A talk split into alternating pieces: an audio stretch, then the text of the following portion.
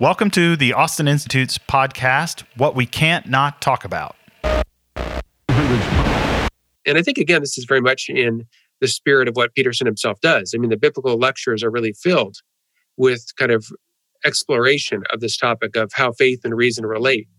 And what Jordan Peterson is trying to do, I think, is to combine faith and reason in a very fruitful way.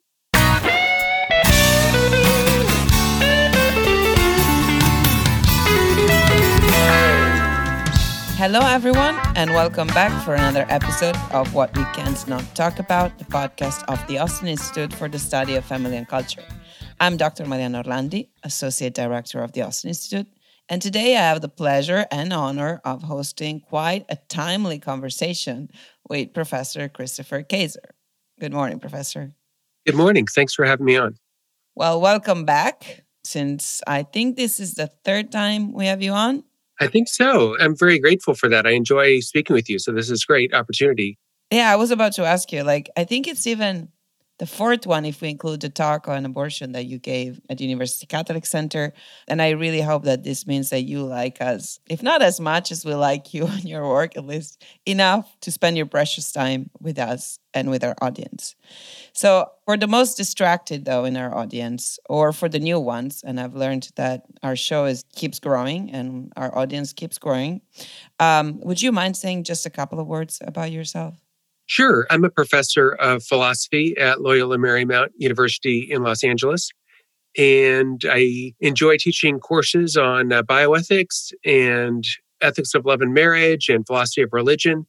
And I have a new book that is just out called Jordan Peterson, God and Christianity The Search for a Meaningful Life. So I'm really excited about that. I'm looking forward to talking about the book. And that's pretty much me.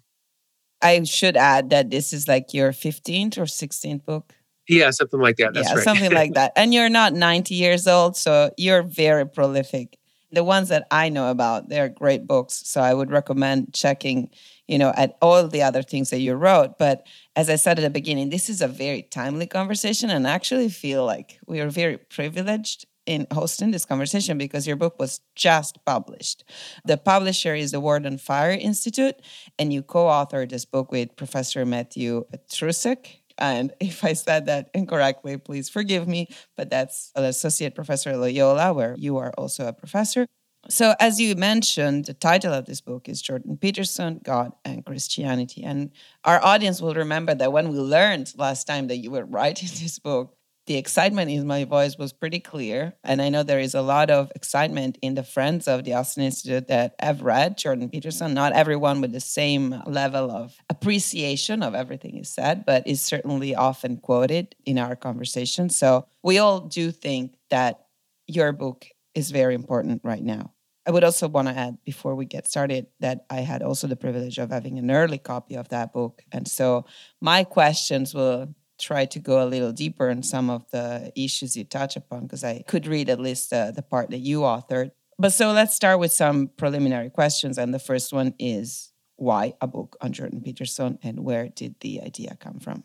Well, when I first heard Jordan Peterson's lectures on the Bible, I found them really fascinating. And in that, I'm definitely not alone. If you look at the YouTube numbers for his lectures on scripture, not only are the videos that have attracted an enormous amount of attention, but you have comments in the videos from many people who say things like, I'm an atheist. I thought the Bible was just a bunch of old stories that were completely meaningless. But now, thank you, Dr. Peterson, I can appreciate the insights and the profound wisdom that these stories have for us today. And these sorts of comments from many, many people who describe themselves as atheists I found really fascinating. So, in listening to these lectures, I thought that it also would be fruitful and helpful to interact with them in some way. And what I mean is that many of the things that Jordan Peterson talks about in his videos are things that are already found in the Catholic intellectual tradition. So it was pretty clear to me that he was, in some sense, reinventing the wheel. So a lot of the you know insights he was bringing forward that he discovered, I knew from previous reading were also found in earlier Catholic thinkers, people like Augustine, people like Origen, people like John Chrysostom. And so that made me even more interested in what Jordan Peterson was saying. So What the book is, is kind of an exploration of Peterson's thought and connecting it up with this broader tradition. And I think that connecting it up with this broader tradition actually is deepening and broadening really the whole project that Peterson's involved in.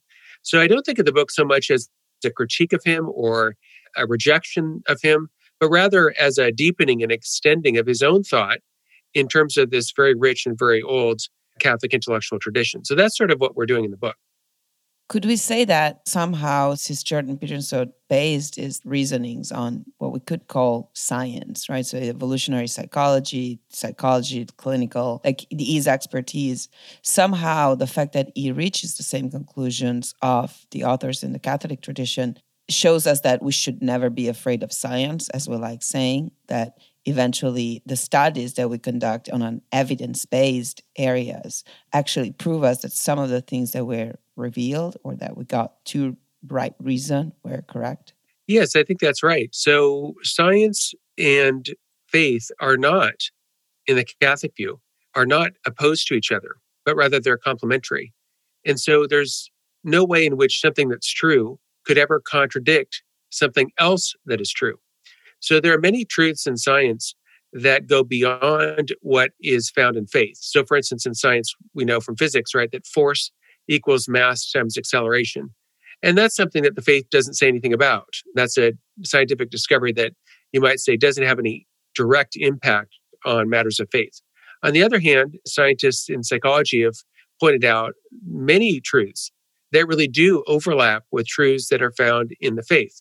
So, there are many examples of this, but one example would be the importance of forgiveness. There are more than 300 scientific studies of forgiveness. And basically, what the research indicates is that forgiveness is an incredibly good thing for human beings. It helps them to overcome not only interpersonal conflicts with others, but also, you might say, within yourself, it helps people to become more healthy. Because when we don't forgive others, basically what happens is we're in an ongoing fight or flight physiology where we're so upset and we're getting ready to strike back at them. And to be in that physiology in the short term is fine. You know, if you get in a physical fight with someone, you have to, you know, get your heart rate up and all that. But to have this go on for days and weeks, months, and even years, that is not healthy for the human body at all. And of course, there is a huge overlap here with faith that at least the Christian faith teaches that we ought to forgive others. Jesus, you know, famously in the Our Father, teaches his disciples to pray. And part of the Our Father is, of course, forgive us our trespasses as we forgive those who trespass against us. And Jesus also, in his life, exemplified forgiveness, even when he was dying on the cross, forgiving those people who were killing him. So, this is one of many, many places in which you find an overlap between faith and reason. So, reason, uh, psychological science, teaches us that forgiveness is beneficial for human beings. And faith teaches the same thing. So in this book, yeah, I'm exploring the kind of overlaps that are found in Peterson's thought, which is, you're right, based in science, based in his research as a professor of psychology at the University of Toronto. So that's sort of the reason side of things, but it's exploring the overlap with the faith side of things. And I think, again, this is very much in the spirit of what Peterson himself does. I mean, the biblical lectures are really filled with kind of exploration of this topic of how faith and reason relate. And what Jordan Peterson is trying to do, I think, is to combine faith and reason in a very fruitful way. And as I understand the Catholic tradition, that's really kind of what the Catholic tradition is all about bringing faith and reason together in a harmonious way. Yes, and thank you. I mean, this is the the study of forgiveness are fascinating, as well as almost all the others that continue to prove that there is some deeper truths, even even the things that we sometimes grasp only by intuition, even if not just reason getting to the content of the book, I would like to say that it's divided basically in two main parts and then an addendum or an epilogue. Where so the first you authored the first part, which is dedicated to the biblical series that Jordan Peterson published a couple of years ago now, and then the second part by authored by your colleague is on the Twelve Rules for Life, and then you co-authored the third part on Beyond Order. I would be curious to know if you were always in agreement when writing or if writing this book was also a reason for you to have interesting conversations over dinner and like trying to solve your disagreements on it. Yeah, so my co author is a great guy. Dr. Matthew Petrusek is a wonderful teacher and accomplished scholar. And we really do see eye to eye in many, many different ways. We've had lots of conversations about Jordan Peterson. And I suppose sometimes we have different takes on things. That certainly happens. But I would say in general, we really do have a kind of common view of things. But whenever you write something with a co author, it's quite challenging because you don't want to put forward anything that you don't both totally agree to. So this book was made much easier in a way by the fact that I wrote, you know, the first part and he read it, of course, and he commented on it. But that's basically, you know, in my own voice. And then he wrote the second part, and the same thing would be true for that part, that it's in his own voice. The third part, though, we did write together. And basically, how that worked is I wrote the first draft, and then he basically liked that and then just added some to the first draft. And I liked what he wrote. So it was a very easy and fruitful way of writing because whenever you co author a work, it could, at least in theory, become quite difficult where you know you haggle and you disagree and you go back and forth 20 times over some sentence but I have to say, it was a real pleasure to work with Dr. Matthew Petrusek. Great. And I'll count on your help on having him on our show too, because it would be great to getting to know him here. But so let's go to the part where you take full responsibility for, which is the part on the biblical series. And you cannot say, you know, I don't know why I wrote that. The first thing that I would like to start from is Jordan Peterson's description of Genesis and its relation to evolution theory. So the question would be, what does Peterson say in that regard? Like, does he think that they are at odds? And how do you comment on that? Well, Peterson is highly committed to evolution. In other words, uh, many of his other works and writings reflect an acceptance of evolutionary theory. And in the Catholic tradition, this is perfectly acceptable. So there are some Catholic authors, like St. Ambrose, who interpret Genesis in, you might say, a more literalistic way. So he would say that the seven days of creation are seven 24 hour periods. But most authors in the Catholic tradition do not interpret Genesis in that way. So I'm thinking of authors like Augustine and Origen and Thomas Aquinas and John Henry Newman and John Paul II, Pope Francis. None of them interpret Genesis in that sort of way. And so for Catholics, at least, we are perfectly free to accept or, for that matter, to reject evolutionary theory. So if someone accepts evolutionary theory, that is no hindrance or no problem for Catholic interpretations of Genesis. And so this is one of those many ways in which I think that Peterson's thought is really augmented and enhanced by the Catholic view. So the Catholic view is that the stories of Genesis are teaching us very important truths. But the stories of Genesis are not meant to be a scientific exploration of the world. This is not a science textbook. So it would be a little bit like if you read the, I don't know, Chicago Tribune and you read it as if it were uh, love poetry. I mean, if you did that, you'd come away and say, God, this is horrible poetry. I, I'm not moved by this at all. And the imagery is terrible. Well, it's not meant to be love poetry. So if you read the, you know, story about the, you know, Wall Street or whatever, as if it's love poetry, you're making a huge mistake. And the same thing is true of reading Genesis as if it were science. Genesis just isn't doing science. And so it's not failing to do good science. It's doing something else. What is it doing? Well, it's a creation narrative. And I think, at least to properly understand what Genesis is doing, we need to put that creation narrative in its proper context. And that would be rival stories of creation. So in the ancient world, there were all kinds of stories about how things came to be. And most of those stories involve things like violence among rival gods. So you have Zeus and Kronos getting into a huge fight and battling it out. You have in Babylonian mythology similar stories of the gods fighting among themselves and then creation arising out of that. And Genesis is meant to be a rival story to those stories. And what Genesis is saying is that ultimately creation is orderly, right? Creation arises from speech, right? God says, let there be light, and there's light. So there's no battle among rival gods. There, in fact, there are no other gods. There's just one God. And God creates through reasonable speech. And reasonable speech is orderly. And so one of the key messages of Genesis is that the created order is in order. That is to say, that there is a order in nature. There are, you might say, natural laws.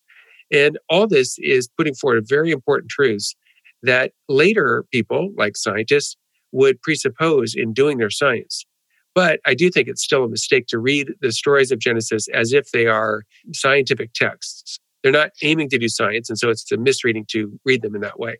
Yeah, I think that what you just said echoes what Professor Koons said on our podcast when we last had him that modern science was able to develop precisely because of the assumption that the world is ordered and so that things would follow. And I think you also mentioned in your book the same Plantinga book that Professor Koons adopted during our seminar. So, once again, we probably recommend reading that book on where the conflict really lies between religion and science for anyone who is still in doubt that the two can actually work well together.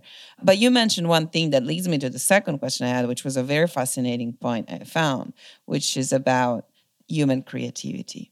So you just said, you know, God created the word with his logos, which is word and thought and even embodied person at some point. But then we are also all creative in some way. And so what is the take? Again, Jordan Peterson take on it and your take on that. Yeah. So Peterson has, I think, very interesting remarks about creativity. And basically what he says is that among human beings, it actually is pretty rare to be truly creative. And what he means by that is that the number of people, for instance, who would create art that other people would want to buy is extremely low, right? In other words, there are very, very few people who can make money off being a musician or off writing poetry.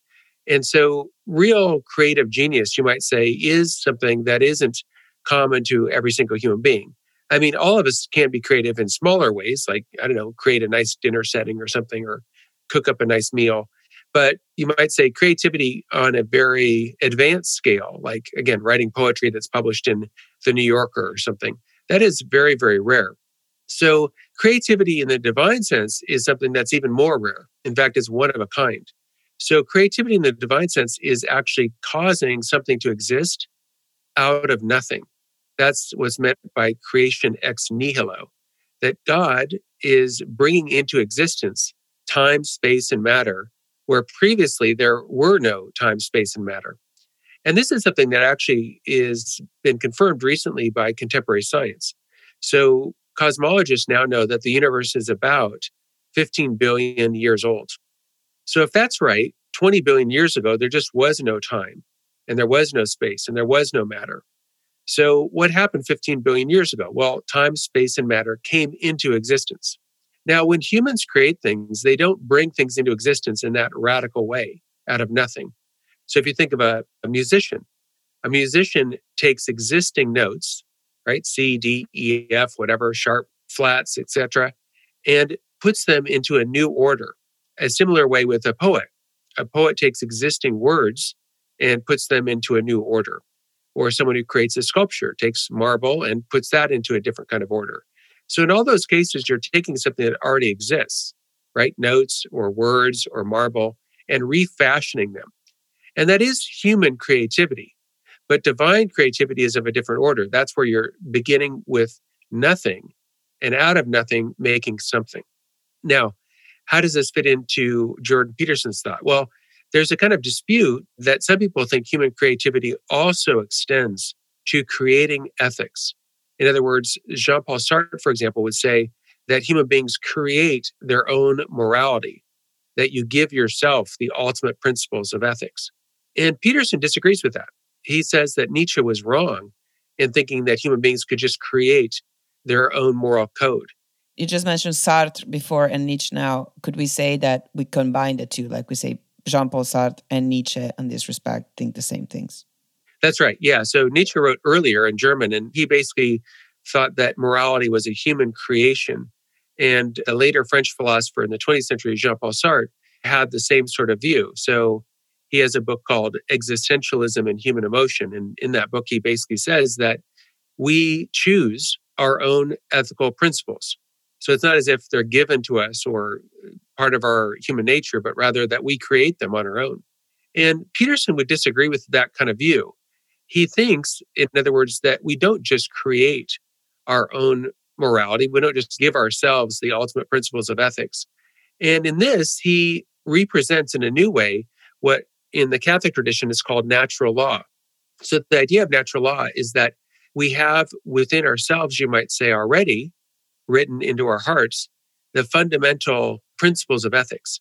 For instance, not to murder innocent people, not to take other people's things, And those principles aren't something that we create, but rather that's something that is created in us. And Peterson basically has a similar kind of view. Again, he doesn't use the exact term natural law, but really what he's getting at is what in the Catholic tradition would be called natural law the idea that there is objectively a fundamental law of ethics. There are fundamental principles of morality that are true for all people at all times and in all places. And the most fundamental of those principles for Aquinas would be the idea that good is to be done and evil avoided. And Aquinas thought you couldn't help but know that principle, at least implicitly. You may not know, you know, the verbal formulation of it, but every action we do, we're seeking something that appears to us to be good or avoiding something that appears to us to be evil. So this fundamental principle of natural law is something that is always operative in us. And in his own way, Peterson is coming to a similar insight. And then in another way, we are in, not in God's way, but we are creative in that we shape ourselves by the things we do, right? So we become the person we want to be. And I think that Jordan Peterson also in his 12 rules for life is a lot about that. It's like how to become that kind of person. Well, just like start acting as if. That's right. And that's something actually I didn't talk about in the book, but you're right. There's another overlap. So the idea that agents shape themselves in their activity is a very important principle. And it goes back to Aristotle, but it's also rearticulated by St. John Paul II. This idea that the acting person in acting is not only changing the exterior world, which is true, but also is shaping himself or herself as an agent. And this is a very important insight. It's something that Peterson is very much tapped into. I think part of the reason he can see this is from his many years working as a clinical psychologist. So he could see how people's actions ended up shaping their characters. And then their characters end up shaping their destiny. I mean, when you become a person who is, I don't know, addicted to drugs and alcohol, well, that shapes your actions and it shapes how your whole life goes.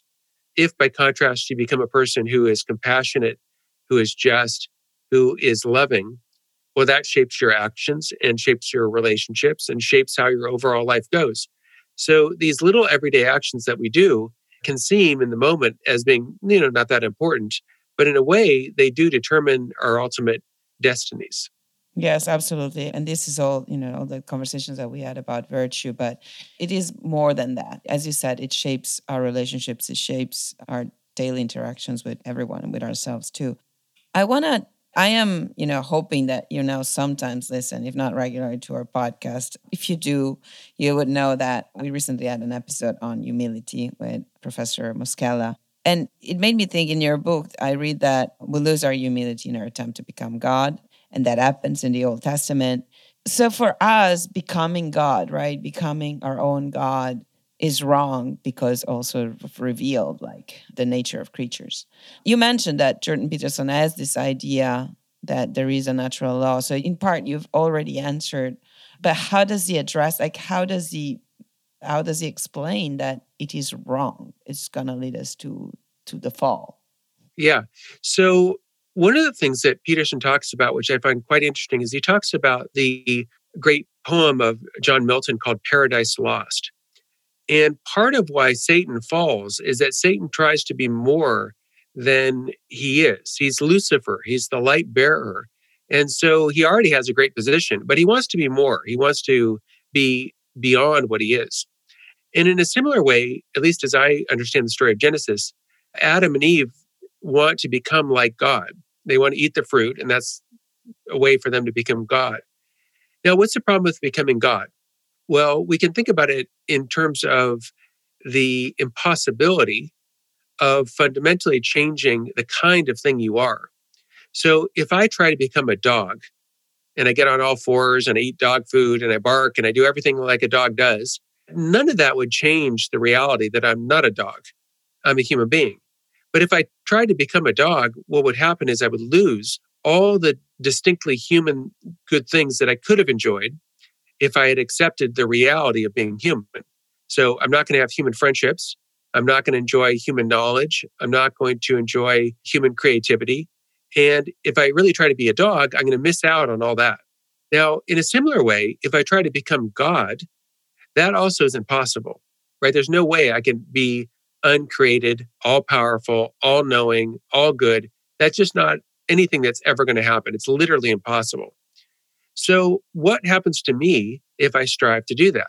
Well, a couple things. One is that I'm going to be incredibly frustrated because I'm never going to reach it. Just like if I really try to become a dog, the only thing that would happen is I would be frustrated in my desires. I'd be like banging my head against the wall trying to do something I simply can't do. But becoming God is even harder to do. So I'm going to be even more frustrated. But I think it's not just a matter of me being frustrated and me being proud and me lording it over other people. It's going to gravely affect my relationships with other people. So we have in history, right, some people who did try to become divine. You know, people who wanted all the power, people who thought they knew everything. And we call those people usually tyrants, right? They want all the power. They think they know everything. They want to rule the world. And we know from long human experience that people who are tyrants usually end up having lives that are destructive, not only of themselves, but of many, many people around them. I mean, we have many examples, obviously, in the 20th century. And people like Peterson have talked a lot about those examples, right? People like Hitler, people like Stalin, right? They wanted absolute power. And the result of that is that they harmed millions and millions and millions of people.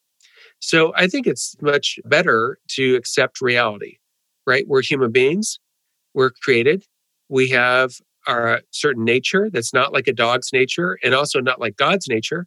And I think if we live in reality, that is to be humble, right? To be humble isn't to pretend that you're, you know, worthless, but rather to be grounded, right? To be in touch with the way things really are. And so, you know, I think we're going to all be better off if we're humble and accept the reality of who we are and allow God to be God and we accept the reality of being human beings. Yeah, it sounds to me like the answer then is that Jordan Peterson somehow justifies this humility based on the consequences that its lack has. So just look at where it leads. Look at where it leads, and you understand that you shouldn't. But you mentioned Milton's work, and I remember reading your book that that was associated also to when you were describing Jordan Peterson and then yourself describing the history of the Tower of Babel and how we basically lose a sense of where we are and like we start making a lot of mistake when we reduce all reality to rationality. So the utopia of rationalism and now if that is true and if that causes you know problems for someone who believes the added element is okay accepting that there is a god what is the added element to rationalism that a non-believer can add? So how basically can a non-believer who's listening to us add to that and say okay my reason goes up until here but i should not reduce reality to this. Yeah the tower of babel i really appreciate how peterson interprets that. So he, he interprets it as a story about trying to seek utopia and as a story warning us against rationalism. So what is rationalism? It could be defined in different ways, but I think one way to think about it would be that rationalism is the belief that we can totally govern our lives simply and only using reason, that reason and reason alone is totally sufficient for everything we need to do.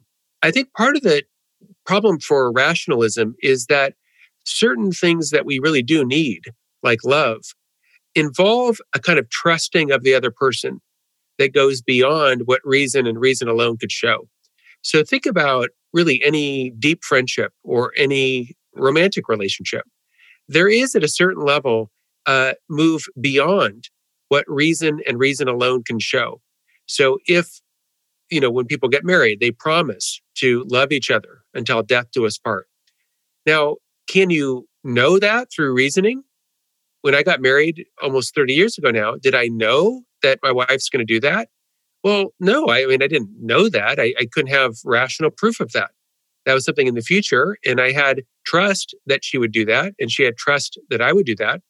But in terms of actually knowing in a scientific way that we're going to carry out our vows, neither one of us could really know that.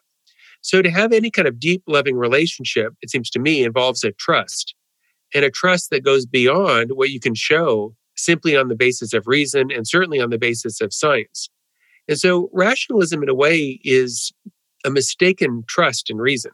So reason is good and we can't trust reason, but it's a mistake to think that reason is totally sufficient for everything that we need in human life. And in particular, I think with relationships, we need an element of trust.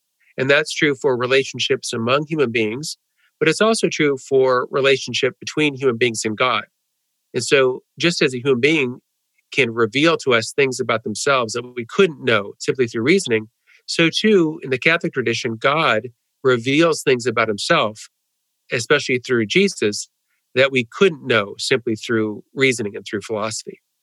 I hope that the audience has the same reactions that I have, but I'm just fascinated by every detail. And I I mean, I invite everyone to watch Jordan Peterson's lecture that I did watch years ago and about the story of Cain and Abel and Noah and Abraham.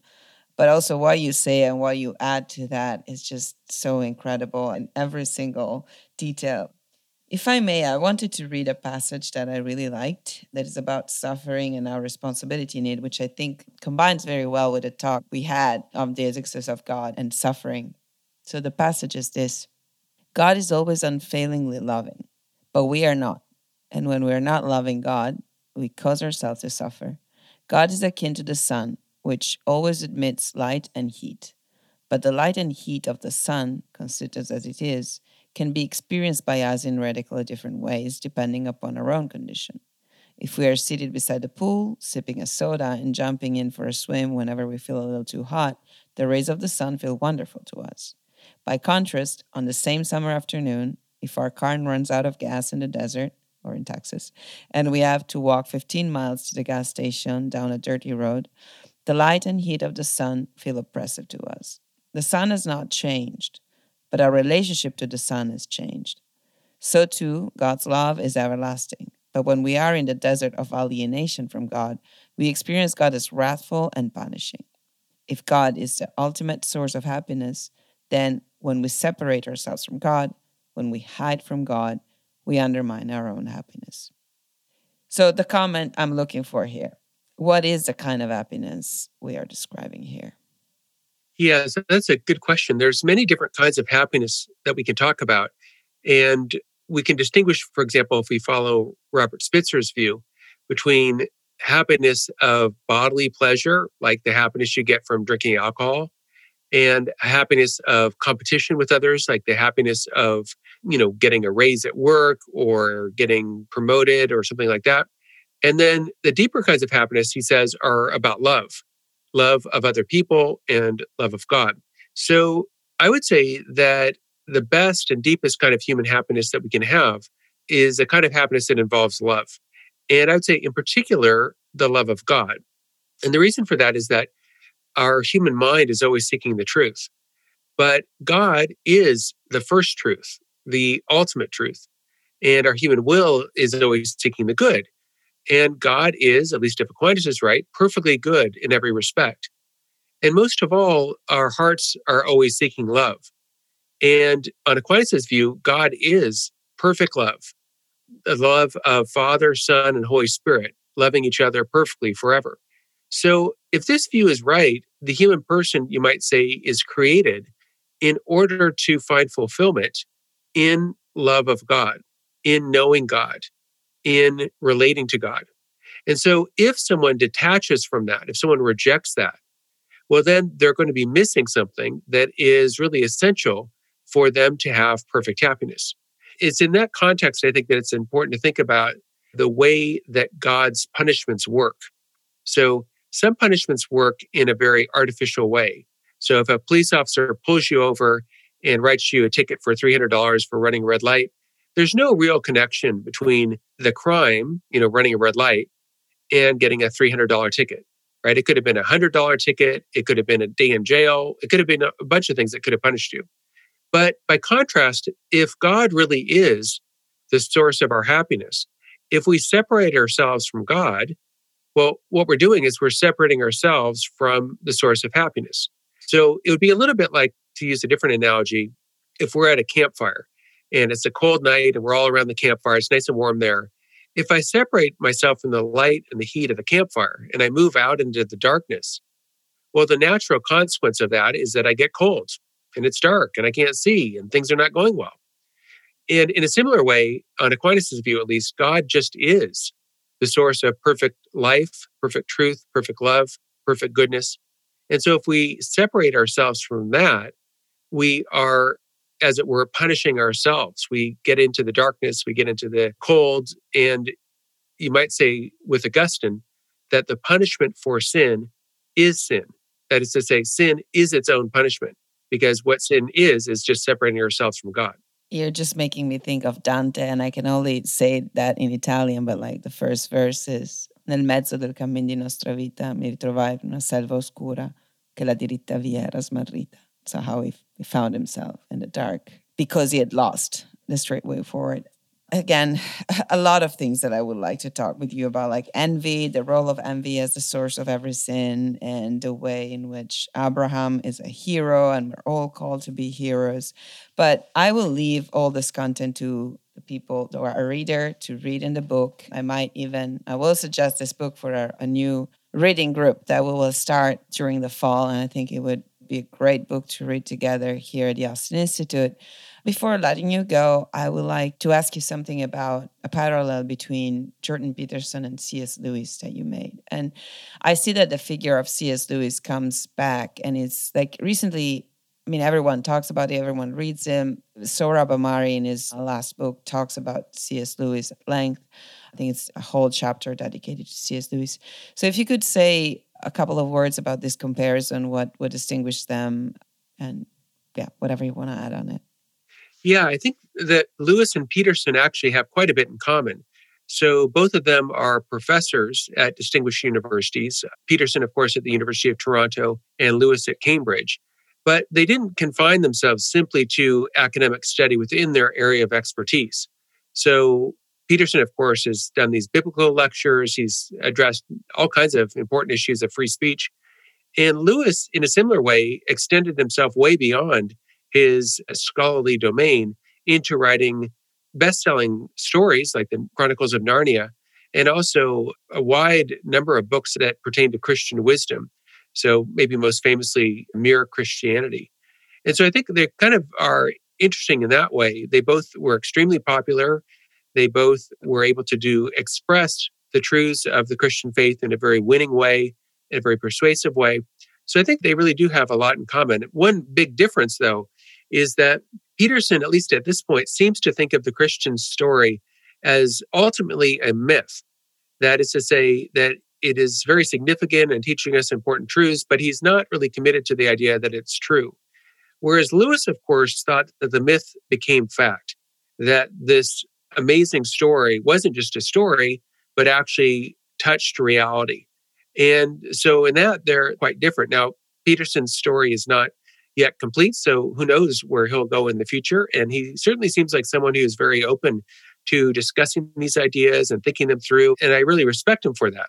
I respect him for being open to learning from other people. It seems pretty clear in, in his discussions with people that he really is listening and he really is trying to gain greater insight. And for me, that's wonderful. And that's something that I try to do also. And I think Peterson does that extremely well. So, anyway, we don't know yet how the story will end, but I'm very optimistic that he'll continue to grow and learn and develop. And that's something that we can all do as we all try to move forward towards, you know, deeper understanding and wisdom. Yeah, absolutely. And a honest search, right? Seeking truth honestly will lead you to what is true, whatever it is. Maybe, you know, maybe we will change our mind. Never know. Just keep looking for the right answers. One thing, maybe as less related to the book, more related to the person, I appreciated a lot, you know, seeing that there was a book on him and on Christianity written by someone who doesn't necessarily want to be a you know in the middle of controversies just for the sake of controversies it's a scholarly book that adds on something that peterson pointed out but why do you think that peterson has been the object of so much hate I mean, not only what are the facts that caused it, but why do you think there is such a rejection in the word for his search, which seems to be just a honest search? Yeah, I think that Jordan Peterson is someone who is often misunderstood. So I've heard him in many different interviews where the person interviewing him really does not seem to listen very carefully to what Jordan Peterson is saying. So the person will ask a question and Jordan Peterson will answer, and then the interviewer will recast and really misunderstand what Peterson is saying. right? And so the interviewer will say things like, "So what you're saying is that you know women just aren't as smart as men," and you know Peterson like looks over like, "No, that's not what I'm saying." And this happens kind of over and over again. And I think part of that is that sometimes when people perceive another person as being on the opposite team, they sometimes don't really listen very carefully to what that person's saying because in their mind, they're getting ready to formulate their response and their critique. And so they don't really engage and really listen very carefully. And so I think that really is a very large part of why Peterson has generated this kind of controversy that he will say things and then the people that are listening really don't give him the benefit of the doubt. They really don't listen carefully. They are really looking for a kind of trouble in what he's saying. And so, unfortunately, I think that's really kind of unfair. I mean, I get that not everyone is going to agree with his views. I don't agree with all of his views. But I do think that if you're going to have a fruitful conversation, it's essential that you actually listen and try to understand what this other person is saying. Because if you don't do that, then in a way, what is really the point of having this person around at all? I mean, is it just to introduce a kind of straw man figure that you can critique and set on fire? And I don't think, again, if the goal is to have a fruitful conversation and to grow in understanding, I don't think battling straw man figures is the best way to do that. I see what you're saying. And could we also say that this unwillingness to listen comes from the desire that we actually have not to change our mind? I think that's right. I think that's right. Because if you're really going to listen to someone, especially if you're going to listen to them in order to gain greater insight, it seems to me you do have to be open to the possibility that you might be wrong about one or more things you believe. And if you're talking about issues that are incredibly important to you, then that can be kind of challenging. And Peterson certainly is talking about issues of great importance. He's not talking about trivialities. And so I think people can be challenged by that and not be open really to a careful attending to what he's actually saying. So that can, yeah, generate misunderstandings and things. So I'm very glad that he's speaking out the way he is and that he's talking about these important matters. But I do think that some of his interlocutors do him a disservice by seeking really not seeking to understand him, but seeking really to destroy him, to try to find, you know, where he's wrong, to only critique him. And again, I'm not saying that everything he says is right. I disagree with him about a number of things. But I do think that before you reject something, reject someone's view, it's really important for you to understand the view first. So, for those of in the audience that want to know where you disagree, a very good way to understand that is just buy the book and the link is going to be with our it's going to be linked to our podcast so they, they can do it from there. Again published by the Word on Fire Institute co-authored and again i will count on your help to have the second author on our show too. In 10 10 20 second a good reason for our audience to buy your book? If people like reading the book as much as i enjoyed writing it then i think they'll get a lot of enjoyment out of it. And for me, at least, it was a, a great occasion to gain greater insight into not only Peterson's ideas, but also the great themes and subjects that he is talking about. So I really enjoyed writing the book, and I hope people enjoy reading it. Thank you very much, Professor. Thank you. Again, we might adopt this book for our reading groups. So, for those of you who are interested in joining the reading group and are in Austin and want to pass, come by the Austin Institute every other Friday and read together, you know, you might want to subscribe to that one and read Professor Kaczor all together. For now, I want to thank you again for your time. Keep writing. Thank you very much. I appreciate it. Thank you. And we'll see you soon. Sounds great.